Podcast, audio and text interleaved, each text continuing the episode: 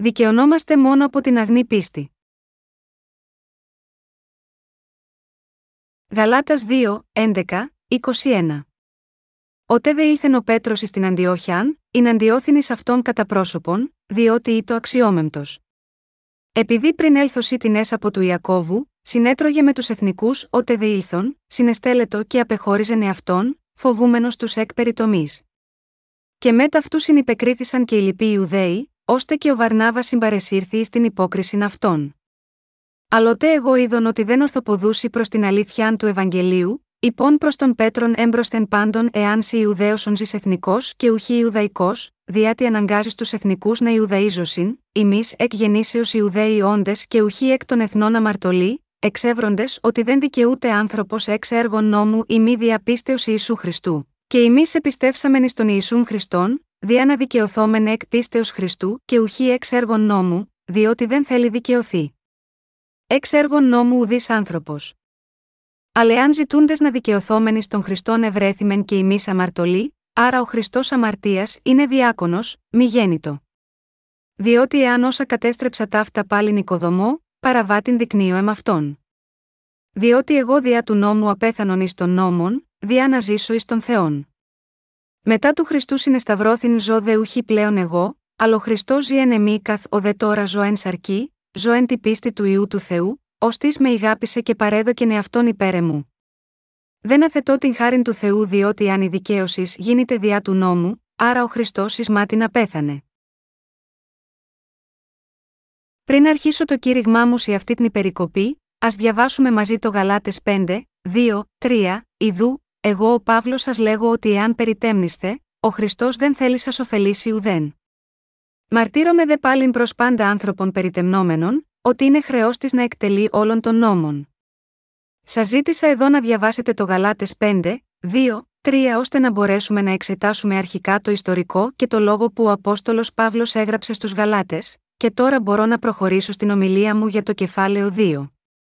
Ποιο ήταν το πρόβλημα που αντιμετώπιζαν οι εκκλησίες της Γαλατεία, σε αντίθεση με την εκκλησία στην Κόρινθο, το πρόβλημα με τις εκκλησίες της Γαλατεία ήταν πάνω στο θέμα της περιτομής στη Σάρκα.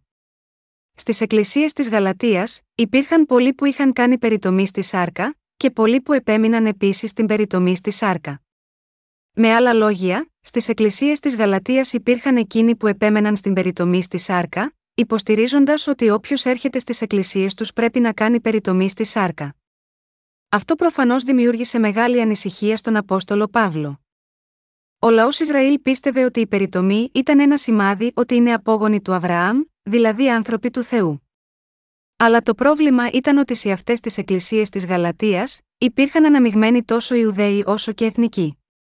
Έτσι, όταν κάποιος επέμενε στην περιτομή στη Σάρκα, πολλοί είχαν ήδη στην πραγματικότητα περιτομή στη Σάρκα. Βλέποντας τι συμβαίνει στις εκκλησίες της Γαλατείας, ο Απόστολος Παύλος θεώρησε ότι αυτό θα γίνει μεγάλο πρόβλημα αν αφαιθεί έτσι όπως ήταν. Γι' αυτό έπρεπε να νουθετήσει τους Γαλάτες πιστούς με αυτή την επιστολή. Όπως μόλις διαβάσαμε, ο Παύλος είπε: Εάν περιτέμνηστε, ο Χριστός δεν θέλει σας ωφελήσει ουδέν. Με αυτή την περικοπή, ο Παύλος έλεγε: Αν κάνετε περιτομή στη σάρκα, τι κέρδος θα φέρει ο Χριστός σε εσάς, γίνατε λαός του Θεού με το να κάνετε περιτομή στη σάρκα, αν ναι, τότε τι έχει κάνει ο Ιησούς Χριστός για σας. Στην πραγματικότητα, η περιτομή δεν φέρνει κανένα όφελος. Το αντίθετο μάλιστα, θα κάνει κάποιον να αποχωριστεί από τη χάρη του Θεού. Ο Παύλος έλεγε: Όσοι επιμένουν στην περιτομή της σάρκας και εκείνοι που επιδιώκουν να κάνουν περιτομή στη σάρκα, έχουν την υποχρέωση να τηρήσουν ολόκληρο τον νόμο του Θεού. Αυτό σημαίνει τότε ότι πρέπει να τηρήσουν το σύνολο του νόμου, αλλά μπορείτε να το κάνετε αυτό πραγματικά, έτσι, ο Απόστολος Παύλος, με άλλα λόγια, έγραψε μία επιστολή για να διορθώσει τους οπαδούς της περιτομής στις εκκλησίες της Γαλατεία. Οι επιστολές του Παύλου αντιμετώπιζαν πνευματικά προβλήματα που είχε κάθε εκκλησία, και στο βαθμό που οι εκκλησίες στη Γαλατεία ήταν οικίες, ο Παύλος τους έγραψε αυτή την επιστολή προς Γαλάτας, εξαιτίας εκείνων που υποστήριζαν ότι θα μπορούσαν να γίνουν λαός του Θεού κάνοντας περιτομή στη σάρκα.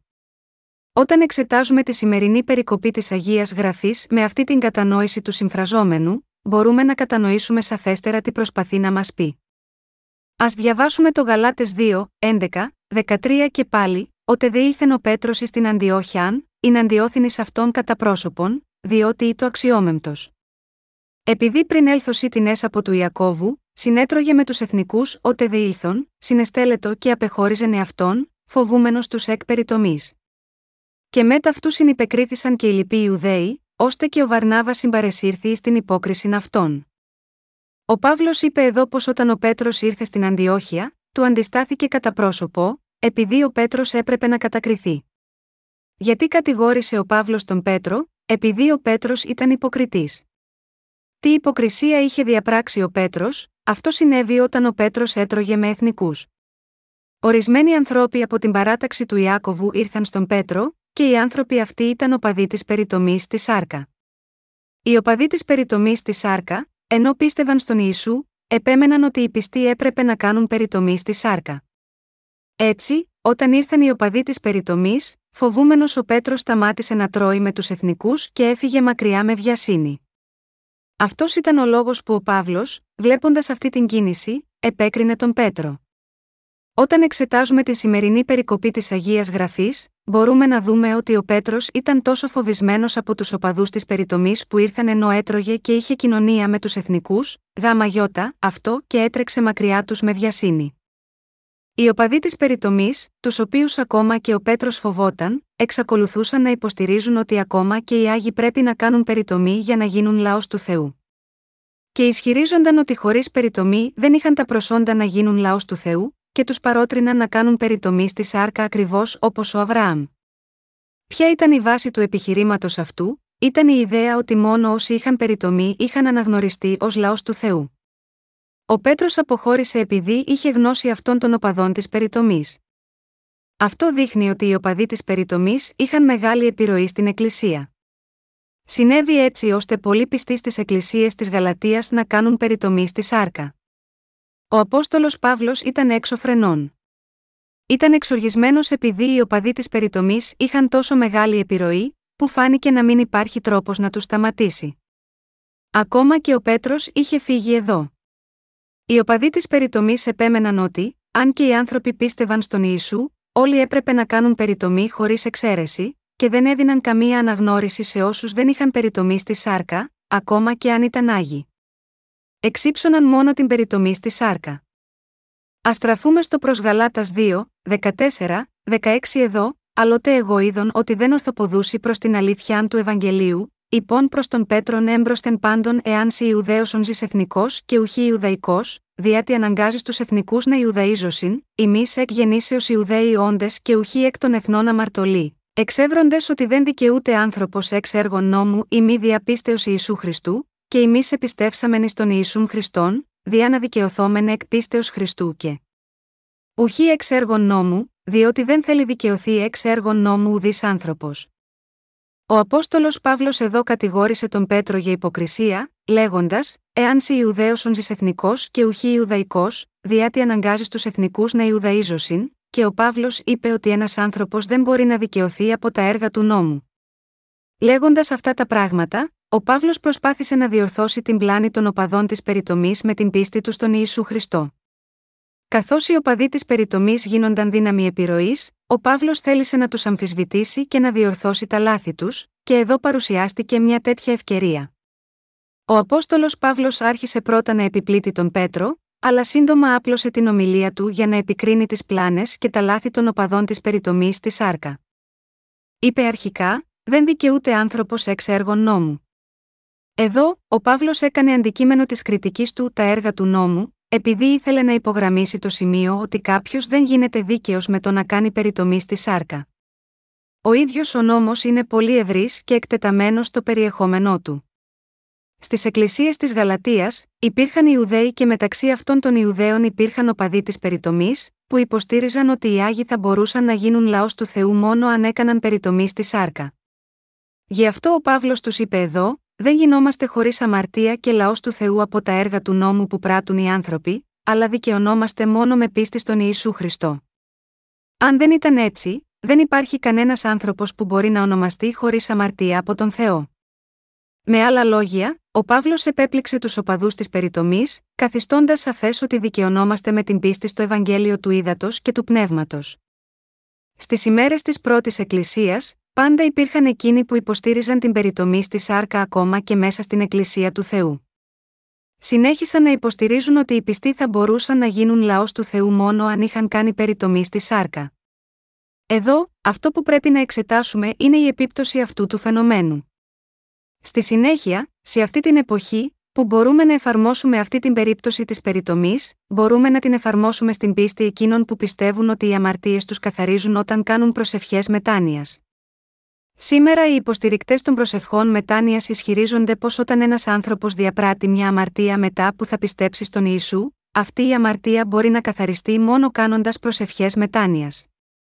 Οι αμαρτίες μας καθαρίστηκαν πραγματικά με προσευχές μετάνοιας, ο Παύλος είπε εδώ ότι ο άνθρωπος δεν δικαιώνεται με τα έργα του νόμου, άρα, μπορούν οι αμαρτίες κάποιου πραγματικά να καθαρίσουν αν προσφέρει προσευχές μετάνοιας, όχι, μπορεί να αισθάνεται άνετα για λίγο μετά την προσευχή, αλλά οι αμαρτίες του δεν μπορούν ποτέ να καθαριστούν για πάντα με αυτές τις προσευχές μετάνοιας. Γι' αυτό ο Παύλος είπε: Δεν δικαιούται άνθρωπος εξ έργων νόμου. Πρέπει να συνειδητοποιήσουμε ότι αυτό επιτυγχάνεται μόνο με πίστη στον Ιησού Χριστό μέσω του λόγου του Ευαγγελίου του Ήδατος και του Πνεύματος. Έτσι, ο Παύλος είπε: Εμείς επιστεύσαμεν εις τον Ιησούν Χριστόν, διά να δικαιωθόμεν εκ πίστεως Χριστού και ουχή εξ έργων νόμου, Γαλάτας 2 και 16. Επιμένω να θίγω αυτό το θέμα κατ' επανάληψη εδώ, γιατί τόσοι πολλοί χριστιανοί σε όλο τον κόσμο πιστεύουν ότι οι αμαρτίες τους καθαρίζονται όταν κάνουν προσευχές μετάνοιας. Η επιμονή αυτή δεν είναι σύμφωνη με το λόγο του Θεού, όμως οι προσευχές μετάνοιας έχουν απλωθεί σε όλες τις εκκλησίες έκτες αυτή τη γη. Τίποτε άλλο εκτός από αυτό δεν είναι η πίστη των νομικιστών οπαδών της περιτομής, που είναι οι σημερινοί οπαδοί των προσευχών μετάνοιας. Αυτοί οι άνθρωποι είναι υποκριτές και το να προσπαθούν να πλύνουν τις αμαρτίες τους μέσω των προσευχών τους μετάνοιας, είναι καθαρό λάθος ενώπιον του Θεού. Ωστόσο, πολλοί χριστιανοί σε όλο τον κόσμο, ακόμα και μερικοί πιστοί στο Ευαγγέλιο του Ήδατος και του Πνεύματος, εξακολουθούν να το αγνοούν αυτό. Ο ισχυρισμός ότι ο άνθρωπος δικαιώνεται με προσευχές μετάνοιας ή μέσω βαθμιαίου αγιασμού, είναι ίδια πλάνη με εκείνη των οπαδών της περιτομής στη σημερινή περικοπή της Αγίας Γραφής, που επέμεναν στην περιτομή στη Σάρκα για να γίνουν λαός του Θεού. Ω εκ τούτου, είναι εντελώς αβάσιμος ο ισχυρισμός ότι αφού πρώτα πιστέψουμε στο αίμα του Ιησού στον Σταυρό, οι αμαρτίες που διαπράττουμε στη συνέχεια θα καθαρίζουν μόνο κάνοντας προσευχές μετάνοιας. Η βίβλος λέει ξεκάθαρα: Δεν δικαιούται άνθρωπος εξ έργων νόμου ή μη διαπίστεως Ιησού Χριστού, Γαλάτας 2 και 16.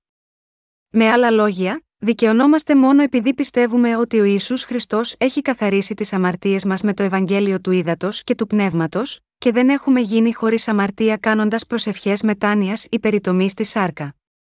Αυτό δεν συμβαίνει ποτέ. Αυτό λέει εδώ ο Απόστολος Παύλος.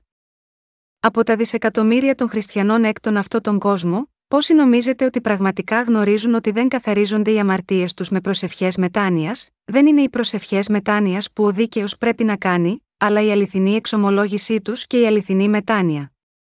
Σήμερα οι προσευχές μετάνοιας αναγνωρίζονται ως ένα τελετουργικό που πρέπει να περάσουν για να πιστέψουν στον κύριο και να τον ακολουθήσουν.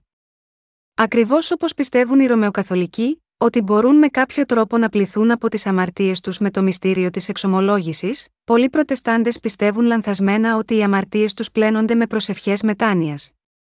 Επειδή σχεδόν όλοι οι χριστιανοί σε ολόκληρο τον κόσμο είναι έτσι, δεν έχουν ιδέα πόσο λάθος είναι αυτή η πεποίθηση. Μερικοί από αυτούς μπορεί να έχουν κάποια γνώση, αλλά δεν μπορούν να το δείξουν με σαφήνεια σε βιβλικά στέρεη βάση και όρους. Δεν γίναμε χωρίς αμαρτία κάνοντας προσευχές μετάνοιας, αλλά οι αμαρτίες καθαρίστηκαν λευκές σαν το χιόνι με την πίστη στο Ευαγγέλιο του Ήδατος και του Πνεύματος. Ωστόσο, εκείνοι μεταξύ των χριστιανών, που σήμερα μπορούν να λένε ότι εμπιστεύονται στις προσευχές μετάνοιας, έχουν μια εσφαλμένη αντίληψη, είναι λάθος να προσπαθείς να πλύνεις την αμαρτία με προσευχές μετάνοιας, αλλά ποιος μπορεί να τολμήσει να το επισημάνει αυτό, δεδομένου ότι οι προσευχές μετάνοιας τώρα θεωρούνται στο σημερινό χριστιανισμό ως μια διαδικασία καθαρισμού των αμαρτιών τους, το να επισημάνεις στην πλάνη τους θα προκαλούσε μια αναμόρφωση της πίστης ακόμα πιο σημαντική από εκείνη που άρχισε ο Λούθυρος όταν μιλούσε εναντίον του παπισμού και προκάλεσε τη μεταρρύθμιση. Οι άνθρωποι πιστεύουν ότι για να πλύνουν τις αμαρτίες που έχουν διαπράξει αφότου πίστεψαν στο αίμα του Σταυρού, δεν υπάρχει άλλος τρόπος παρά να κάνουν προσευχές μετάνοιας, αλλά ο Παύλος μας λέει εδώ πόσο εσφαλμένο είναι αυτό. Κάθε χριστιανός στον κόσμο πρέπει να καταλάβει τι είπε ο Απόστολος Παύλος προς τις Εκκλησίες της Γαλατεία, εάν περιτέμνηστε, ο Χριστός δεν θέλει σας ωφελήσει ουδέν Γαλάτας 5, 2. Οι χριστιανοί σε όλο τον κόσμο προσπαθούν να λάβουν την άφεση των αμαρτιών τους με προσευχές μετάνοιας. Πόσο λάθος είναι αυτό. Ανεξάρτητα από το αν πιστεύετε στο Ευαγγέλιο του Ήδατος και του Πνεύματος, αν πρεσβεύετε ότι πιστεύετε στον Ιησού ως σωτήρα σας, πρέπει να συνειδητοποιήσετε ότι η πεποίθηση ότι μπορείτε να εξηλαιωθείτε από τις αμαρτίες σας μέσω των προσευχών σας μετάνοιας, σας αποκόπτει από τον Χριστό στην πραγματικότητα έχετε ήδη απομακρυνθεί από τον Χριστό. Μεταξύ των Ιουδαίων, οι αρσενικοί είχαν αναγνωριστεί ως λαός του Θεού αν είχαν κάνει περιτομή στη σάρκα. Μόλις ένας αρσενικός Ιουδαίος έκανε περιτομή στη σάρκα, αναγνωριζόταν άμεσα ως λαός του Θεού. Τι γινόταν με τους Ιουδαίους που δεν είχαν κάνει περιτομή, δεν αντιμετωπίζονταν ως Ιουδαίοι. Στους Ιουδαίους η περιτομή ήταν το σημάδι του λαού του Θεού. Πράγματι, ο Θεός είχε υποσχεθεί στην παλαιά διαθήκη, θα είμαι Θεός σας και ο Θεός των απογόνων σας, αλλά εσείς και οι απόγονοί σας πρέπει να κάνουν περιτομή στη σάρκα. Έτσι στην παλαιά διαθήκη λέει ότι η περιτομή είναι το σημάδι του λαού του Θεού. Στην εποχή της καινής διαθήκης, τι είπε ο Απόστολος Παύλος στην προς Ρωμαίους 2, είπε, περιτομή ή της καρδίας Ρωμαίους 2 και 29. Είπε ότι δεν πρέπει να κάνει κανείς περιτομή ήταν στη σάρκα αλλά στην καρδιά. Με την πίστη ότι ο Ισού Χριστός έχει καθαρίσει τις αμαρτίες μας με το βάπτισμα και το χύσιμο του αίματός του, πρέπει να κάνουμε πνευματική περιτομή στις καρδιές μας με την πίστη μας στο Ευαγγέλιο του Ήδατος και του Πνεύματος. Με άλλα λόγια, πρέπει να λάβουμε την αληθινή σωτηρία μας πιστεύοντας με την καρδιά ότι ο Ισού ανέλαβε όλες τις αμαρτίες μας με το βάπτισμα που έλαβε από τον Ιωάννη τον Βαπτιστή, πέθανε στον Σταυρό, και έτσι μας έσωσε από όλες τις αμαρτίες του κόσμου. Επειδή ο Ισού Χριστός ήρθε σε αυτή τη γη και μας έχει σώσει από τις αμαρτίες του κόσμου με το Ευαγγέλιο του Ήδατος και του Πνεύματος, είμαστε σωσμένοι με την πίστη έκτη αυτή την αλήθεια. Δεν πλένονται με τις δικές μας προσευχές μετάνοιας οι αμαρτίες μας. Επειδή μας έχει σώσει τέλεια με τις δίκαιες πράξεις του, έχουμε σωθεί μέσω της πίστης μας σε αυτό το τέλειο Ευαγγέλιο, γίναμε λαός του Θεού χωρίς αμαρτία και ένα με τον Χριστό, και δικαιωθήκαμε. Δεν υπάρχει άλλος τρόπος για να γίνεις λαός του, εκτός από αυτόν. Δεν μπορεί οποιοδήποτε Άγιος να καθαρίσει τις αμαρτίες του με προσευχές μετάνοιας, και δεν μπορούν ποτέ να γίνουν λαός του Θεού κάνοντας περιτομή στη σάρκα. Το να πιστεύεις το αντίθετο είναι μια πλήρης ανοησία. Η πνευματική περιτομή σας προέρχεται από την πίστη σας στο Ευαγγέλιο του Ήδατος και του Πνεύματος, όχι από οποιαδήποτε άλλα δικά σας έργα. Όταν πιστεύετε στον Ιησού Χριστό ως σωτήρα σας, και όταν πιστεύετε ότι ο Ιησούς σας έχει σώσει με το βάπτισμα, το θάνατο στο Σταυρό και την ανάσταση από τους νεκρούς, τότε μπορείτε να λάβετε την άφεση των αμαρτιών σας μια για πάντα. Δεν υπάρχει άλλος τρόπος για να λάβουμε την άφεση των αμαρτιών μας, παρά μόνο με την πίστη ότι ο Ισού Χριστός έχει καθαρίσει τις αμαρτίες μας. Ο Θεός δεν μας έχει δώσει οποιαδήποτε άλλα τέτοια μέσα. Ανεξάρτητα αν ορισμένοι χριστιανοί μπορεί να έχουν γεμίσει με έμπνευση, αδιάφορο αν έχουν δει οράματα, και αδιάφορο αν έχουν ακούσει τη φωνή του κυρίου στα όνειρά τους ή ακόμα και όταν είναι ξύπνοι, όλα αυτά είναι άχρηστα. Ανεξάρτητα από το πόσο επιμελώς καθένας θα μπορούσε να προσφέρει προσευχές μετάνοια στον Ιησού, πόσο πιστά θα μπορούσε να συμμετέχει στις πρωινές συνάξεις προσευχής, και πόσο σύμφωνα με τον νόμο θα μπορούσε να κάνει περιτομή στη σάρκα, αυτά δεν έχουν καμία σχέση με τη σωτηρία του. Η πιστή τήρηση του Σαββάτου ή οποιασδήποτε άλλες εκδηλώσεις της παλαιάς διαθήκης είναι επίσης εντελώς άσχετες με τη σωτηρία του ανθρώπου. Η σωτηρία μας έρχεται απολύτως και μόνο μέσω της πίστης στο Ευαγγέλιο του Ήδατος και του Πνεύματος. Μόνο με πίστη στον Ιησού Χριστό ως σωτήρα μας, που ήρθε μέσω του Ήδατος και του Πνεύματος, μπορούμε να σωθούμε πραγματικά. Η αληθινή σωτηρία μας λαμβάνεται μόνο με πίστη στο Ευαγγέλιο του Ήδατος και του Πνεύματος, χωρίς καθόλου δική μας προσπάθεια, ούτε καν 0,1%. Η εικασία ότι έχουμε πληθεί από τις αμαρτίες μας, επειδή έχουμε κάνει προσευχές μετάνοιας, ή ότι γίναμε λαός του Θεού επειδή κάναμε περιτομή στη σάρκα, μια τέτοια υπόθεση που περιλαμβάνει τα έργα μας ακόμα και κατά 0,1% καταργεί τη σωτηρία του κυρίου. Αν τα έργα μας χρειάζονταν έστω και κατά 0,1% για να σωθούμε, αυτό μπορεί να σημαίνει μόνο ότι ο Ιησούς Χριστός δεν μας έσωσε τέλεια με το Ευαγγέλιο του Ήδατος και του Πνεύματος. Ωστόσο, ο Ιησούς Χριστός μας έχει σώσει πράγματι τέλεια από όλες τις αμαρτίες μας. Ω εκ τούτου, αν μόνο πιστεύουμε σε Αυτόν και όμικρον με τόνο, τι έχει κάνει για μας, μπορούμε να σωθούμε από όλες τις αμαρτίες μας. Δεν υπάρχει τίποτε να κάνουμε εμείς. Δεν υπάρχει τίποτε άλλο και δεν υπάρχει άλλος τρόπος παρά να πιστέψουμε στο Ευαγγέλιο του Ήδατος και του Πνεύματος με την καρδιά μας. Παρόλα αυτά, αν κάποιος επιδιώκει ακόμα να κάνει περιτομή στη σάρκα ή να κάνει προσευχές μετάνοιας, ζητά να εκπέσει από τη χάρη του Θεού. Είναι αποφασισμένος να εκπέσει από τη χάρη του Θεού, από την σωτηρία που μας έδωσε ο Θεός. Ω εκ τούτου, καθένας σε όλο τον κόσμο πρέπει να ξέρει την αλήθεια του Ευαγγελίου του Ήδατος και του Πνεύματος, και καθένας πρέπει να σταματήσει να προσπαθεί να επιτύχει τη σωτηρία του με δικές του προσπάθειες. Ανάμεσα σε εσάς που είστε τώρα σε αυτή την Εκκλησία, και όλους τους χριστιανούς σε όλο τον κόσμο, εκείνοι που μπορεί να πιστεύουν ότι οι αμαρτίες τους καθαρίστηκαν επειδή έκαναν προσευχές μετάνοιας πρέπει να συνειδητοποιήσουν ότι έχουν διαπράξει μεγάλη αμαρτία ενάντια στον Θεό. Τώρα πρέπει να παραβλέψουν τη σαρκική πίστη τους και να πιστέψουν στο Ευαγγέλιο του Ήδατος και του Πνεύματος. Και πρέπει να συνειδητοποιήσουν καθαρά πόσο απατηλές είναι τέτοιες πεπιθήσεις. Να κάνει κανείς προσευχές μετάνοιας μπορεί να φαίνεται πολύ ενάρετο και καλό πράγμα, αλλά τίποτε δεν είναι πιο κακό από αυτό. Δεν είναι οι προσευχές μετάνοιας που πρέπει να κάνουμε, αλλά πρέπει να μετανοήσουμε πρώτα. Το να μετανοήσουμε πραγματικά σημαίνει να επιστρέψουμε από τις κακές πράξεις μας. Πρέπει πρώτα να μετανοήσουμε ενώπιον του Θεού, και αν θέλουμε πραγματικά να εξομολογηθούμε τις αμαρτίες μας, τότε πρέπει να πούμε προσευχές εξομολόγησης. Πρέπει να ομολογήσουμε ενώπιον του Θεού και να προσευχηθούμε σε αυτόν έτσι, έχω διαπράξει αυτές τις αμαρτίες. Ωστόσο, εσύ με έσωσες ήδη από αυτές τις αμαρτίες.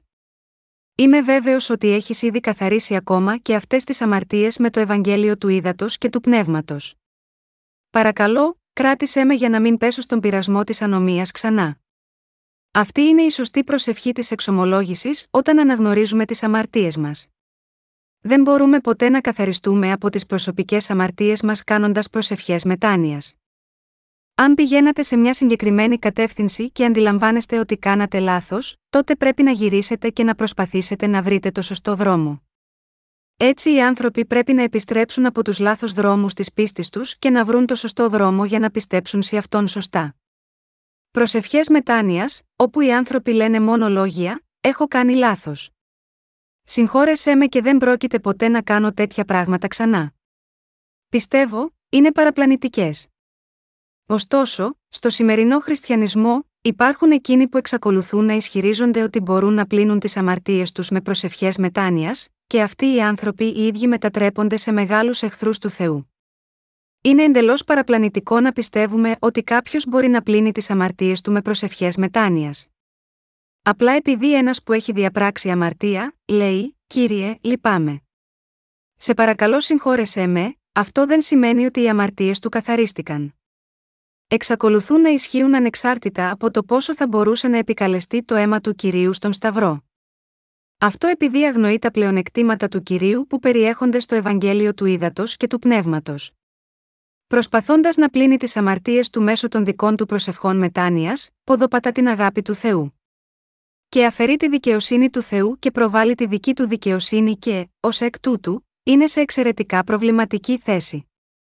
Ο λόγος που ο χριστιανισμός σε όλο τον κόσμο είναι σε τόσο μεγάλο πρόβλημα, είναι εξαιτίας του δόγματος της μετάνοιας.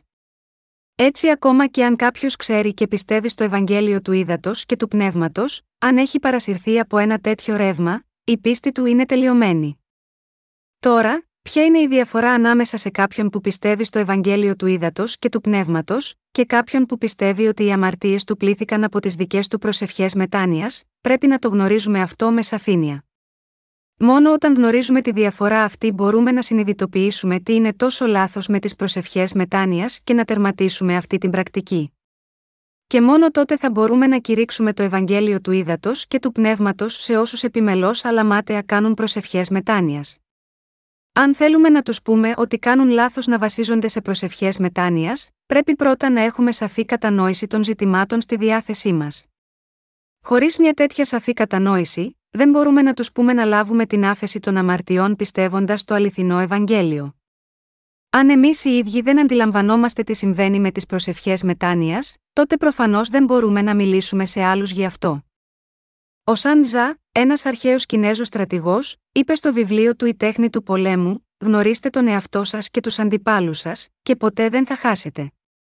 Παρόμοια, μόνο όταν δείξουμε και εξηγήσουμε λεπτομερώς τι είναι λάθος με την πίστη τους και στη συνέχεια τους κηρύξουμε το Ευαγγέλιο του ύδατο και του πνεύματος, θα συμφωνήσουν μαζί μας.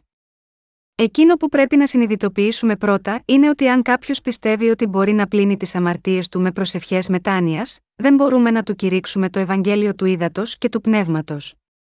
Οι περισσότεροι χριστιανοί σε όλο τον κόσμο προσπαθούν να λάβουν την άφεση των αμαρτιών τους κάνοντας προσευχές μετάνοιας. Γι' αυτό πρέπει να έχουμε πρώτα μια σαφή κατανόηση των πλανών αυτού του δόγματος των προσευχών μετάνοιας. Έτσι, αυτό το σημείο δεν μπορεί να τονιστεί περισσότερο. Δεν είναι υπερβολή να πούμε ότι εκείνοι που ισχυρίζονται ότι έχουν πληθεί από τις αμαρτίες τους κάνοντας προσευχές μετάνοιας, δεν πιστεύουν στο Ευαγγέλιο του ύδατο και του πνεύματος που δόθηκε από τον Ιησού Χριστό.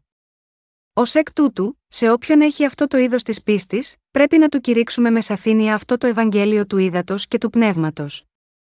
Τα άτομα των οποίων η πίστη στηρίζεται στις δικές τους προσευχές μετάνοιας για τη σωτηρία τους, είναι εντελώς λάθος και έτσι πρέπει να πετάξουν πρώτα μια τέτοια άνομη πίστη. Στη συνέχεια, πρέπει να πιστέψουν στο Ευαγγέλιο του ύδατο και του πνεύματος, επειδή μόνο με πίστη έκτη αυτό το αληθινό Ευαγγέλιο μπορούν να σωθούν. Για να μεταδώσετε αυτήν την αλήθεια σε άλλους, πρέπει πρώτα να βεβαιωθείτε στις καρδιές σας πως έχετε σωθεί από όλες τις αμαρτίες σας, πιστεύοντας τον Ιησού Χριστό που ήρθε σε αυτή τη γη μέσω του ύδατο και του πνεύματος. Αν εσείς οι ίδιοι δεν είστε σαφείς σχετικά με αυτό, τότε δεν μπορείτε να κηρύξετε το Ευαγγέλιο στους χριστιανούς που πιστεύουν ότι έχουν εξηλαιωθεί από τις αμαρτίες τους με τις δικές τους προσευχές μετάνοιας. Αλλά εάν ζητούντες να δικαιωθόμενοι στον Χριστόν ευρέθημεν και εμεί αμαρτωλοί, άρα ο Χριστός αμαρτίας είναι διάκονος, μη γέννητο. Διότι εάν όσα κατέστρεψα ταύτα πάλιν οικοδομό, παραβάτην δεικνύω εμαυτόν Γαλάτας 2, 17, 18. Εάν, ενώ επιδιώκουμε να δικαιωθούμε από τον Χριστό, Εμείς οι ίδιοι είμαστε επίσης αμαρτωλοί, ο Χριστός είναι επομένως υπηρέτης της αμαρτίας, ο Παύλος είπε ότι αυτό δεν ισχύει. Εκείνο που λέει εδώ ο Απόστολος Παύλος είναι ότι οι πιστοί στο Ευαγγέλιο του Ήδατος και του Πνεύματος δεν μπορούν ποτέ να γίνουμε ξανά αμαρτωλοί, αν πιστεύουν στον Ιησού σωστά συνειδητοποιώντας ότι η περιτομή της σάρκας δεν έχει κανένα αποτέλεσμα. Με άλλα λόγια, αν κάποιος παραμερίσει την πίστη του στα δικά του έργα, και πιστέψει στον Ιησού Χριστό ως σωτήρα του, που ήρθε από το νερό και το πνεύμα, τότε αυτός είναι ένας δίκαιος άνθρωπος και δεν μπορεί ποτέ να είναι αμαρτωλός. Ο Απόστολος Παύλος συνέχισε να λέει: Διότι εάν όσα κατέστρεψα ταύτα πάλιν οικοδομό, παραβάτην δεικνύω εμαυτόν. Λέγοντας όσα κατέστρεψα, εννοούσε τον νόμο, ειδικά την περιτομή στη σάρκα. Ω εκ τούτου, εδώσει αυτή την περικοπή, η φράση Αν μπορώ να οικοδομήσω και πάλι εκείνα που κατέστρεψα, αναφέρεται στην προσπάθεια να γίνει λαός του Θεού κάνοντας περιτομή στη σάρκα. Δεδομένου ότι αυτό σημαίνει κάποιος να προσπαθεί να λάβει την άφεση των αμαρτιών με τήρηση και εφαρμογή του νόμου, ο Παύλος λέει ότι αυτό θα μετέτρεπε οποιονδήποτε το κάνει σε παραβάτη που αμαρτάνει ενάντια στον Θεό. Ο Παύλος κάνει τον ίδιο ισχυρισμό και πάλι στην επιστολή προς Γαλάτας Σκεφ. 3 και στους Ρωμαίους Σκεφ. 4. Πότε ο Αβραάμ έγινε δίκαιος άνθρωπος, εφόσον ο Αβραάμ πίστευε ήδη στο λόγο του Θεού, η πίστη του λογαριάστηκε ως δικαιοσύνη πολύ πριν κάνει περιτομή στη σάρκα. Αυτό μας λέει ότι ο Αβραάμ είχε ήδη αναγνωριστεί από τον Θεό για την πίστη του στο λόγο του Θεού και έτσι έγινε δίκαιος άνθρωπος. Κάποιος γίνεται δίκαιος μόνο όταν πιστεύει στο λόγο του Θεού. Ποιο λοιπόν, έρχεται πρώτο, η περιτομή στη σάρκα ή η πίστη στο λόγο των ευλογιών που ο Θεός υποσχέθηκε στον Αβραάμ, ο Αβραάμ πίστεψε στο λόγο της υπόσχεσης του Θεού ότι θα κάνει τους απογόνους του σαν τα αστέρια στον ουρανό. Έτσι αναγνωρίστηκε η πίστη του Αβραάμ. Πολύ πριν κάνει περιτομή στη σάρκα ο Αβραάμ, ο Θεός του έδωσε τον λόγο των ευλογιών του και ο Αβραάμ πίστεψε σε αυτή την υπόσχεση. Επειδή ο Αβραάμ πίστεψε στον λόγο της υπόσχεσης του Θεού πριν να κάνει περιτομή στη σάρκα, ο Θεός τον αναγνώρισε ως δίκαιο για την πίστη του και, στη συνέχεια, επειδή έδωσε την υπόσχεση ότι θα γίνει Θεός των απογόνων του, είπε στον Αβραάμ να κάνει περιτομή στη σάρκα ως ένδειξη αυτής της υπόσχεσης. Ο Θεός είπε ότι η περιτομή στη σάρκα είναι το σημάδι της πνευματικής περιτομής που έλαβε μέσω της πίστης του στο λόγο του Θεού. Ω εκ τούτου, αυτό σημαίνει ότι ο Θεός εξακολουθεί να λέει στις καρδιές μας ότι εσείς και εγώ μπορούμε να γίνουμε παιδιά του μόνο με πίστη στο λόγο του Ευαγγελίου, χάρη στον Ιησού Χριστό που ήρθε μέσω του ύδατος και του πνεύματος. Με την πίστη μας στο Ευαγγέλιο του Ήδατος και του Πνεύματος λαβαίνουμε την άφεση των αμαρτιών μας και γινόμαστε δίκαιοι με μιας. Διότι εάν όσα κατέστρεψα ταύτα πάλι νοικοδομό, παραβά την δεικνύω εμαυτόν, Γαλάτας 2 και 18. Αν, αφού ήδη έχουμε σωθεί με την πίστη στον Ιησού Χριστό που ήρθε μέσω του ύδατο και του πνεύματος στι καρδιές μας, πρέπει να κάνουμε περιτομή ξανά, τι συνεπάγεται αυτό, θα ακυρώσει την αξία του Ιησού Χριστού, που εκπλήρωσε όλες τις απαιτήσεις του νόμου. Δεν μπορούμε ποτέ να γίνουμε χωρίς αμαρτία κάνοντας περιτομή στη σάρκα. Ακριβώς όπως η πίστη του Αβραάμ αναγνωρίστηκε όταν πίστεψε στο λόγο του Θεού, οι αμαρτίες μας δεν καθαρίστηκαν με το να κάνουμε περιτομή στη σάρκα ή κάνοντας προσευχές μετάνοιας. Αντίθετα, έχουμε πληθεί από τις αμαρτίες μας μια για πάντα και γίναμε δίκαιοι πιστεύοντας με την καρδιά μας στον Ιησού Χριστό που ήρθε με το Ευαγγέλιο του Ήδατος και του Πνεύματος ως σωτήρας μας. Δεν το πιστεύετε αυτό, μόνο έτσι μπορούμε να δικαιωθούμε από την πίστη. Μπορούμε να γίνουμε δίκαιοι μόνο με πίστη.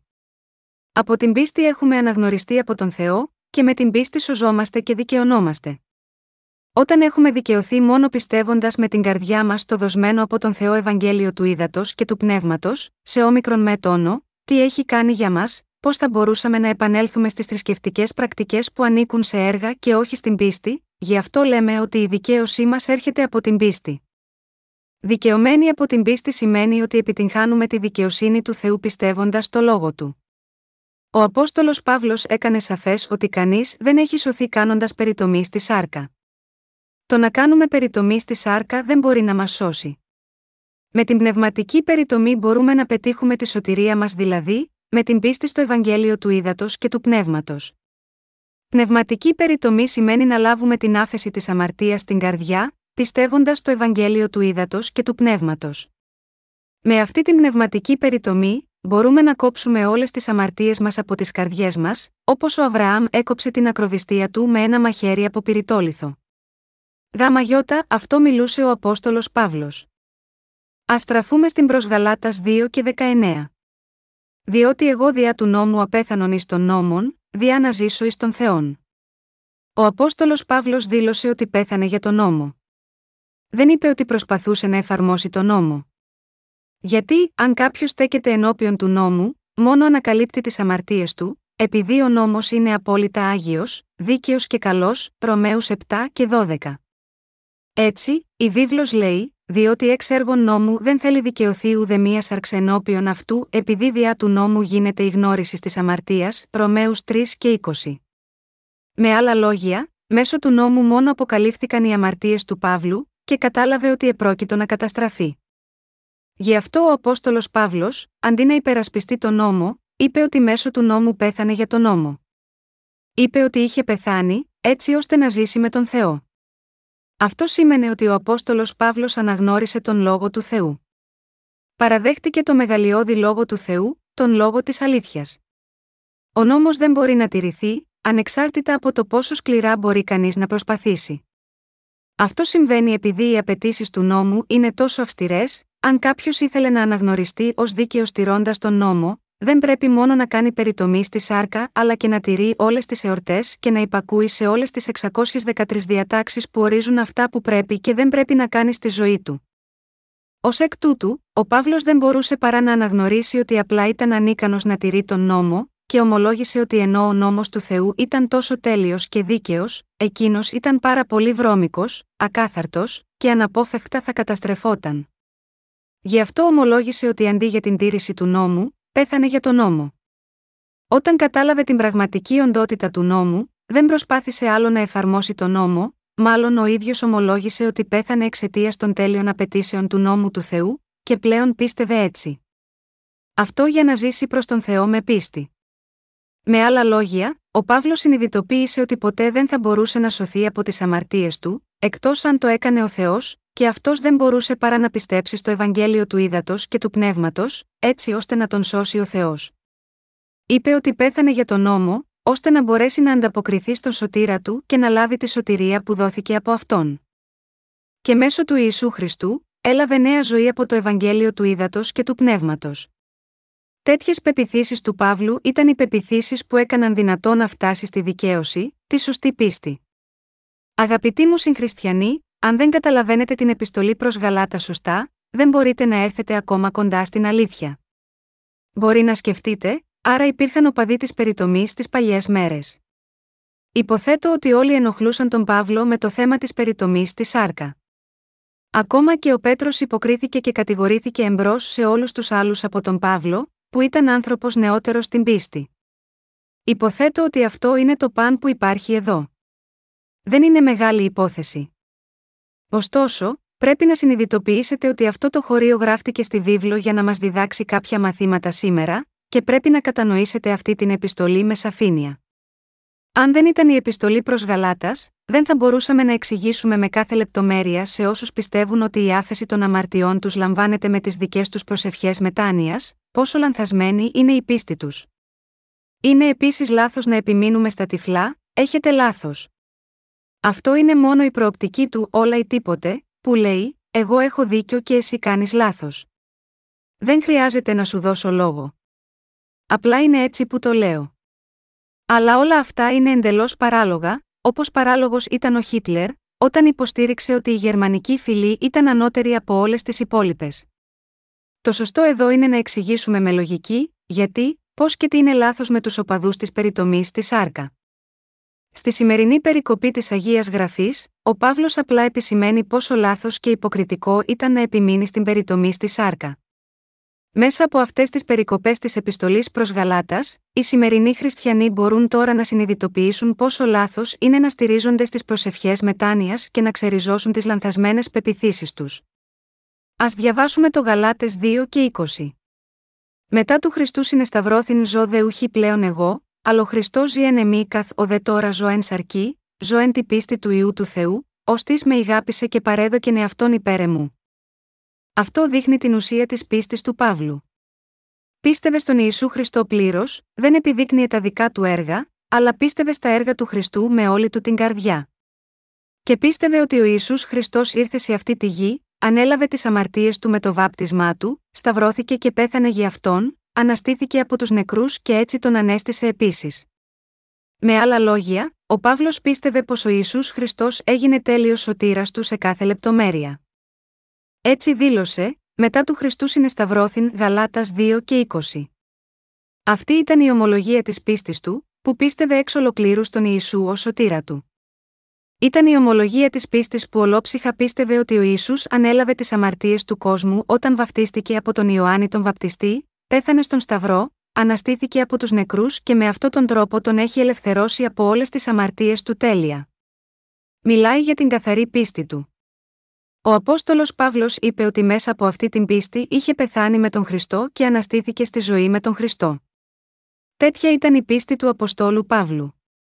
Αγαπητοί μου συγχριστιανοί, είπε ο Απόστολος Παύλος ότι οι αμαρτίες σας πλήθηκαν ή ότι μπορείτε να αγιαστείτε με τις δικές σας προσευχές μετάνοιας, εκείνη την εποχή, όταν οι οπαδοί της περιτομής επέμεναν ότι οι χριστιανοί έπρεπε να κάνουν περιτομή στη σάρκα, ο Απόστολος Παύλος δήλωσε, διότι εν Χριστώ Ιησού ούτε περιτομή έχει ισχύν την ούτε ακροβιστία, αλλά πίστης ΔΕΛΤΑ γιώτα αγάπης ενεργουμένη Γαλάτας 5, 6. Η σωτηρία μας, με άλλα λόγια, επιτυγχάνεται μόνο με πίστη στο Ευαγγέλιο του Ήδατος και του Πνεύματος 100%. Έτσι, όταν πρόκειται για τη σωτηρία μας από την αμαρτία, δεν υπάρχει κανένα απολύτως έργο δικό μας που πρέπει να υπολογίζεται. Δεν υπάρχει στα δικά μας έργα ούτε καν κάτι που αξίζει μια πεντάρα, ούτε καν ένα ίχνος δικής μας δικαιοσύνης. Φανταστείτε εδώ ότι μια από τις αδελφές μας χάνει τα μαλλιά της, και ενώ κάνει κάποια σούπα για εμάς, μερικές από τις τρίχες της πέφτουν στη σούπα. Δεν θα ήταν αυτό ένα πρόβλημα, όταν είμαστε έτοιμοι να φάμε τη σούπα, αν δούμε ένα μάτσο τρίχες να κολυμπούν στη σούπα, ποιος από μας θα μπορούσε να τη φάει, φυσικά κανείς. Έτσι, η πίστη μας πρέπει να είναι καθαρή. Χρειαζόμαστε το είδος της πίστης που πιστεύει αποκλειστικά στον Ιησού Χριστό και όσα εκείνος έκανε για μας, καμία προσθήκη ή αφαίρεση. Αν πιστεύουμε όπως είναι στο δοσμένο από τον Θεό Ευαγγέλιο του Ήδατος και του Πνεύματος, είμαστε όλοι εντελώς σωσμένοι σύμφωνα με την πίστη μας. Είναι απαραίτητο να έχουμε αυτή την πίστη στο Ευαγγέλιο του Ήδατος και του Πνεύματος που το πιστεύει ακριβώς όπως είναι. Η πίστη του Αποστόλου Παύλου τον οδήγησε να πει: Μετά του Χριστού συνεσταυρώθην ζω δε ουχή πλέον εγώ, αλλά ο Χριστός ζει εν εμή, Γαλάτας 2 και 20. Μήπως ο Παύλος λέει εδώ ότι ο ίδιος πραγματικά έκανε κάτι, όχι, δεν είπε ούτε μία λέξη ότι πίστευε μόνο στο αίμα του Σταυρού και πρόσφερε προσευχές μετάνοιας, πω είχε περιτομή στη σάρκα, πω τήρησε πιστά όλες τις εορταστικές εκδηλώσεις ή πω άσκησε τον νόμο επιμελώς; Με άλλα λόγια, δεν υπήρξε απολύτως κανένα δικό του έργο για να υπολογίζεται. Το μόνο που είχε να κάνει ήταν απλά να πιστεύει στον Θεό και να ομολογεί, μετά του Χριστού συνεσταυρώθην ζω δε ουχή πλέον εγώ, αλλά ο Χριστός ζει εν Ο Απόστολος Παύλος σώθηκε μόνο με πίστη στον Ιησού και όσα εκείνος είχε κάνει για αυτόν. Πόσο καθαρή είναι η πίστη του, απλώς πίστευε. Δεν είπε, αλλά έκανα και αυτό επιπλέον, και ύστερα έκανα και αυτό. Απλά πίστευε με την καρδιά του ότι ο Ισού Χριστός ήρθε σε αυτή τη γη ω σωτήρας μας, βαφτίστηκε από τον Ιωάννη τον Βαπτιστή για να σώσει τον καθένα σε αυτόν τον κόσμο, σήκωσε αυτές τις αμαρτίες στο Σταυρό και σταυρώθηκε, και μετά χύνοντας το αίμα του πέθανε και αναστήθηκε από τους νεκρούς, με αποτέλεσμα να γίνει ο σωτήρας μας. Μετά του Χριστού συνεσταυρώθην ζω δε ουχή πλέον εγώ, αλλά ο Χριστός ζει εν εμή, Γαλάτας 2 και 20. Πιστεύετε κι εσείς έτσι, στην πίστη του Αποστόλου Παύλου, δεν υπήρχε έργο για να γίνει από αυτόν, και σώθηκε μόνο με την τέλεια πίστη. Σώθηκε με την πίστη στο Ευαγγέλιο του Ήδατος και του Πνεύματος, όπως ακριβώς είναι. Δεν υπάρχει άλλος τρόπος για να σωθείς, παρά μόνο με πίστη. Ο Παύλος συνέχισε να ομολογεί, λέγοντας: Καθοδέ τώρα ζω εν σαρκή, ζω εν τη πίστη του ιού του Θεού, ως της με ηγάπησε και παρέδοκεν εαυτόν υπέρ μου, Γαλάτας 2 και 20. Ο Παύλος σώθηκε μόνο με πίστη στον Ιησού και η σωτηρία του δεν εξαρτήθηκε από το έργο του. Δεν πρόβαλε τις καλές του πράξεις ενώπιον του Θεού, ούτε τις επίμονες προσευχές του, αλλά ανέφερε μόνο την πίστη του ενώπιον του Θεού και τίποτε άλλο. Αυτή είναι η ίδια πίστη που είχε ο Άβελ όταν πρόσφερε θυσία από τα πρωτότοκα του ποιμνίου του και το λίπος τους. Πίστευε στον Ιησού Χριστό, τον πρωτότοκο του ποιμνίου του, με την καθαρή καρδιά του. Ο Θεός δέχτηκε με ευχαρίστηση τη θυσία της αγνής πίστης, ενώ δεν έκανε το ίδιο για τον Κάιν και την προσφορά του. Γιατί ο Θεός αρνήθηκε να λάβει την προσφορά του Κάιν, επειδή πρόσφερε στον κύριο τον Θεό θυσία από τους καρπούς της γης, δηλαδή τα έργα της σάρκας του, Γένεση 4, 1, 5. Ο Απόστολος Παύλος, επίσης, πίστευε στον Ιησού ως τον τέλειο σωτήρα του, και πίστευε ότι ενώ δεν είχε άλλη επιλογή παρά να πεθάνει και να χαθεί ενώπιον του Χριστού, εκείνος τον αγαπούσε τόσο πολύ που έσωσε τον Παύλο με το βάπτισμα, πέθανε στον Σταυρό και αναστήθηκε από τους νεκρούς. Όπως ένα παιδί, ο Απόστολος Παύλος δέχτηκε επομένως, αυτή την αλήθεια όπως ήταν και πίστεψα σε αυτή, και έτσι σώθηκε. Εσείς και εγώ πρέπει να έχουμε επίσης αυτό το είδος πίστης. Κάθε χριστιανός στον κόσμο, πρέπει επίσης να έχει αυτή την πίστη. Όταν δίνουμε κάτι φαγόσιμο στα μωρά, δεν ανοίγουν το στόμα τους, ανοίγουν το στόμα τους σαν νεοσύ. Ακόμα και όταν πάρουμε ένα κομμάτι καραμέλας από το στόμα μας και πούμε, Ω, τότε θα ανοίξουν τα στόματά τους αντανακλαστικά. Δεν χρειάζεται καν να τους το δείξουμε. Όταν απλά τους πούμε πως είναι ώρα να φάνε, απλώς ανοίγουν τα στόματά τους. Αυτό συμβαίνει γιατί η φράση αυτή σημαίνει ότι είμαστε έτοιμοι να τα ταΐσουμε. Όταν λέμε, ο ίσω ακούγεται σαν ένα μάθημα φωνητικής, αλλά για τα μωρά, αυτό σημαίνει απλώς ότι κάποιος είναι έτοιμος να τους δώσει κάτι να φάνε. Πρέπει να έχουμε τέτοια πίστη σαν παιδί. Όταν ο Θεός λέει: Σας έχω σώσει. Έστειλα τον ιό μου Σίγμα, αυτή τη γη και τον έκανα να βαφτιστεί, να πεθάνει στον Σταυρό και να αναστηθεί από τους νεκρούς, τον έκανα να σηκώσει όλη την καταδίκη της αμαρτίας και να πλύνει τις αμαρτίες σας εντελώς. Και ο ιό μου υπέφερε το θάνατό σας στη θέση σας, και για να σας αναστήσει ο ιό μου αναστήθηκε. Έτσι, ο ιό μου σας έχει σώσει τώρα. Πιστέψτε σε αυτό, εμείς απλά πρέπει να πούμε, ναι, και να πιστέψουμε ανάλογα. Όπως ο Παύλος είπε, έχω σταυρωθεί με τον Χριστό. Δεν ζω πια εγώ, αλλά ο Χριστός ζει μέσα μου, σωζόμαστε καθαρά με την πίστη στο Ευαγγέλιο του Ήδατος και του Πνεύματος, όχι μέσω του νόμου, ούτε μέσω των δικών μας πράξεων. Ο Παύλος σώθηκε από καθαρή πίστη. Πολλοί άνθρωποι μπορεί να έχουν πολλές διαφορετικές ερμηνείες της σημερινής γραφικής περικοπής, αλλά αυτή η περικοπή καθίστα σαφές ότι με τα έργα του νόμου, τις προσευχές μετάνοιας ή την περιτομή στη σάρκα και οποιαδήποτε τέτοια πράγματα, κανένας άνθρωπος δεν μπορεί να σωθεί από τις αμαρτίες του. Ο Παύλος δεν σώθηκε με την πίστη στον Ιησού και στη συνέχεια πρόσθεσε κάτι άλλο πάνω από αυτό, αλλά σώθηκε καθαρά με πίστη και αποδοχή στην καρδιά του ότι ο Ισού Χριστός τον έσωσε με το Ευαγγέλιο του Ήδατος και του Πνεύματος, χωρίς να προσθέσει τίποτε σε αυτό. Αυτό λέει ο Παύλος στη σημερινή περικοπή της Αγίας Γραφής. Από τότε που ο Απόστολος Παύλος σώθηκε, έζησε με την πίστη στον ιό του Θεού ή όχι, φυσικά ναι. Γι' αυτό κήρυξε το Ευαγγέλιο του Ήδατος και του Πνεύματος. Α στραφούμε στην προς Γαλάτας 2 και 21 εδώ, δεν αθετώ την χάριν του Θεού διότι αν η δικαίωσης γίνεται διά του νόμου, άρα ο Χριστός εις μάτι να πέθανε. Ο Παύλος είπε εδώ ότι δεν ματέωσε την χάρη του Θεού.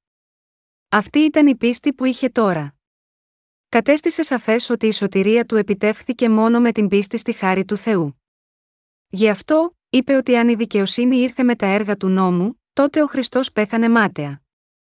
Αν τα έργα μας πρόσθεταν έστω και κάτι λίγο για να γίνουμε χωρίς αμαρτία, τότε αυτό μπορεί να σημαίνει ότι ο Ιησούς πέθανε μάταια. Αν οι πράξεις αυτές, όπως οι καλές πράξεις, το να κάνουμε προσευχές μετάνοιας ή να ζούμε ενάρετα προσθέτουν έστω και κάτι λίγο, τότε ο Χριστός πέθανε μάταια. Με άλλα λόγια, όλα όσα είχε κάνει ο Ιησούς για μας ενώ ήταν σε αυτή τη γη, όπως το να βαφτιστεί και να πεθάνει στο Σταυρό, καθίστανται εντελώς άχρηστα αν, δηλαδή, τα δικά μας έργα προστέθηκαν στη σωτηρία του. Δεν πρέπει να ματαιώσουμε τη χάρη του Θεού. Πρέπει να τη δεχτούμε με ευγνωμοσύνη. Πρέπει να την παραλάβουμε με ευγνωμοσύνη, να δίνουμε δόξα με ευγνωμοσύνη και να είμαστε ενωμένοι με τον κύριο με ευγνωμοσύνη. Από τη στιγμή που σταυρωθήκαμε με τον Χριστό, οι καρδιές μας ενώθηκαν με τον Χριστό. Εσείς και εγώ πρέπει να δικαιωθούμε από την πίστη, και πρέπει να γίνουμε χωρίς αμαρτία με την πίστη. Με την πίστη ότι ο Ισού Χριστός μας έσωσε, πρέπει να γίνουμε άνθρωποι χωρίς αμαρτία. Όσοι πιστεύουν ότι ο Θεός έχει καθαρίσει τις αμαρτίες τους με το Ευαγγέλιο του Ήδατος και του Πνεύματος, είναι άνθρωποι χωρίς αμαρτία. Αυτό το είδος των ανθρώπων πρέπει να γίνουμε όλοι. Αν η δικαίωσης γίνεται διά του νόμου, άρα ο Χριστός εις μάτι να πέθανε Γαλάτας 2 και 21. Αν μπορούμε να πληθούμε από τις αμαρτίες μας μέσω των προσευχών μετανία, τότε ο Ισού Χριστός ήρθε σε αυτή τη γη μάταια, βαφτίστηκε μάταια και πέθανε στον Σταυρό μάταια. Έτσι δεν είναι.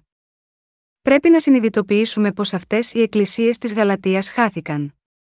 Μετά το θάνατο του Αποστόλου Παύλου, οι εκκλησίες της Γαλατεία εξαφανίστηκαν χωρίς κανένα ίχνος.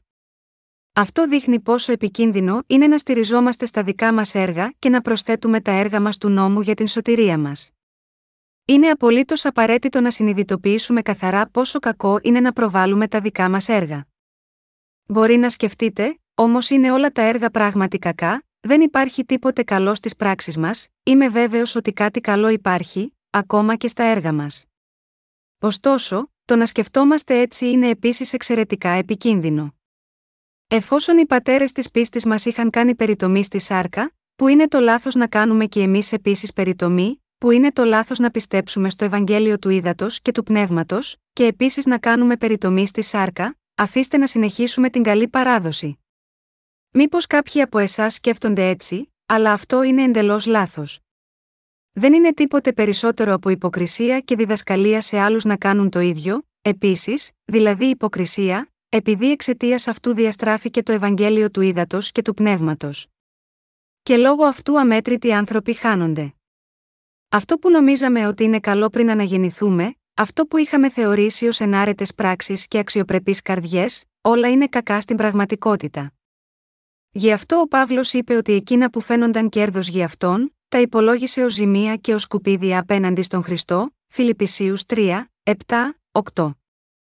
Δεν παρακολουθήσατε κάποιοι από εσάς ένα σεμινάριο που ονομάζεται Εσωτερική Θεραπεία, πρόκειται για ένα πολύ κακό σεμινάριο.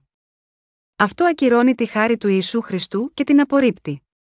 Είναι μια προσωρινή λύση που ξεγελά τον τρόπο που σκεφτόμαστε, είμαι πληγωμένος αλλά όταν σκέφτομαι τον Ιησού Χριστό, δεν υπέφερε εκείνος πολύ περισσότερο για μένα, οι γονείς μου μου έκαναν κακό, αλλά δεν πληγώθηκαν και εκείνοι επίσης, το να ανακουφιστεί κάποιος από τα πάθη του Ιησού Χριστού και να πει ότι αυτό συγχωρεί τον πατέρα του, το κάνει για να συγχωρέσει κάποιον από μόνος του. Το υποκείμενο της συγχώρεσης είναι ο εαυτός μας. Το κάνει για τον εαυτό του για να θεραπεύει τα δικά του τραύματα χρησιμοποιώντας τον Ιησού Χριστό, αλλά είναι αυτός που συγχωρεί τους άλλους. Πριν από πολύ καιρό άκουσα μια κασέτα από ένα τέτοιο σεμινάριο, και ενώ μπορεί να φαινόταν καλή και αξιοπρεπής, στην πραγματικότητα ήταν πολύ κακή. Εμείς οι χριστιανοί σε όλο τον κόσμο πρέπει να συνειδητοποιήσουμε πόσο απατηλό είναι να βασιζόμαστε στα δικά μας έργα. Ενώ ο καθένας μπορεί να σωθεί αν μόνο πιστεύει ειλικρινά και καθαρά στο Ευαγγέλιο του ύδατο και του πνεύματος, αν τα δικά του έργα, καλά ή κακά, προσθεθούν έστω και λίγο, τότε δεν μπορεί να σωθεί. Αυτός είναι ο λόγος που πρέπει να παραμεριστούν. Αν δέχεστε απλά στις καρδιές σας, όπως ένα παιδί, αυτό που έχει κάνει για σας ο Ιησούς Χριστός, τότε θα σωθείτε και θα γίνετε παιδιά του Θεού. Και αν το διαδίδετε αυτό όπως είναι, τότε και άλλοι θα σωθούν. Γάμα γιώτα αυτό είναι γραμμένο, πας λόγος Θεού είναι δεδοκιμασμένος είναι ασπής εις τους πεπιθώτας επ' αυτών παροιμίες 30, 5. Ο λόγος του είναι τόσο καθαρός. Ευχαριστώ ξανά και ξανά τον Θεό. Όταν διαβάζουμε την επιστολή προς Γαλάτας, μπορούμε να συνειδητοποιήσουμε καθαρά ότι τα δικά μας έργα, είτε καλά είτε κακά δεν πρέπει ποτέ να συνδέονται με οποιονδήποτε τρόπο με τη σωτηρία μας. Μπορούμε να κατανοήσουμε πόσο λάθος είναι να συνδέσουμε αυτά τα πράγματα στη σωτηρία που ο Θεός έχει δώσει σε μας. Μπορούμε να ανακαλύψουμε ότι η υποκρισία του Πέτρου ήταν παραπλανητική για άλλους. Και μπορούμε να κατανοήσουμε που στηριζόταν η καρδιά του Παύλου όταν επέπληξε τον Πέτρο γι' αυτό. Επιπλέον, οι καρδιές μας είναι πεπισμένες πως όταν κηρύττουμε το Ευαγγέλιο, πρέπει να το κηρύξουμε καθαρά. Ανεξάρτητα από το αν οι άλλοι πιστεύουν ή όχι, Εκείνο που πρέπει να κάνουμε είναι να κηρύξουμε απλώς το Ευαγγέλιο του ύδατο και του πνεύματος με αγνή πίστη έκτη αυτό. Αν φέρνουμε κάτι άλλο στην εικόνα, εκείνοι που μας ακούνε απλώς συγχέονται περισσότερο, γεγονός που καθιστά ακόμα πιο δύσκολο για αυτούς να σωθούν. Αγαπητοί μου συγχριστιανοί, πρέπει να κηρύξουμε τον λόγο του Θεού καθαρά όπως είναι. Τώρα όπως και πριν, 10 χρόνια ή 20 χρόνια πριν, η αλήθεια βρίσκεται πάντα στο Ευαγγέλιο του ύδατο και του πνεύματος. Γι' αυτό μιλάμε και κηρύττουμε καθημερινά για το Ευαγγέλιο του ύδατο και του πνεύματος. Επειδή είναι η αλήθεια, δεν μπορεί να ξεπεραστεί, αδιάφορο πόσο επανειλημμένα το κηρύττουμε. Αν περάσουν δέκα χρόνια, πρέπει να κηρύττω κάτι άλλο μόνο και μόνο επειδή οι άνθρωποι κουράστηκαν να ακούνε το ίδιο Ευαγγέλιο, την ίδια στιγμή που θα κηρύξουμε κάτι άλλο, θα εξαφανιστούμε όπως οι εκκλησίες της Γαλατείας. Πρέπει να πιστέψουμε στο λόγο του Ευαγγελίου του ύδατο και του πνεύματος καθαρά. Πρέπει να πιστέψετε στην αγάπη του Θεού καθαρά, και πρέπει να πιστέψετε στη σωτηρία που ο Θεός σας έχει δώσει όπως είναι. Αν το κάνετε, τότε είστε άνθρωποι του Θεού. Φυσικά, οι αδυναμίες μας είναι πάντα εκεί. Αλλά ακόμα είμαστε άνθρωποι του Θεού με την πίστη. Όταν γίνετε λαός του Θεού με την πίστη, ο λόγος του θα απομακρύνει τις ακαθαρσίες από τις καρδιές σας και θα σας τρέψει για να αυξηθείτε στην πίστη. Εκείνοι που, και μετά την λήψη της άφεσης των αμαρτιών, ακολουθούν ακόμα τον κύριο με τις σκέψεις και τις πράξεις τους, είναι ακριβώς ίδιοι με εκείνους που υποστήριζαν την περιτομή στη σάρκα. Αυτοί οι άνθρωποι νομίζουν ότι κάνουν το καλύτερο εκ μέρους τους, αλλά αυτό φέρνει μόνο φρικτά αποτελέσματα. Είναι εντελώς λάθος. Ω εκ τούτου, πρέπει να πιστέψουμε στον Θεό καθαρά, να ενωθούμε μαζί του καθαρά, να τον ακολουθήσουμε καθαρά και να κηρύξουμε την Ευαγγελική αλήθεια καθαρά. Γνωρίζοντας αυτό, και πιστεύοντάς το, ας κηρύξουμε λοιπόν το Ευαγγέλιο του ύδατο και του πνεύματος, και ας ζούμε με πίστη.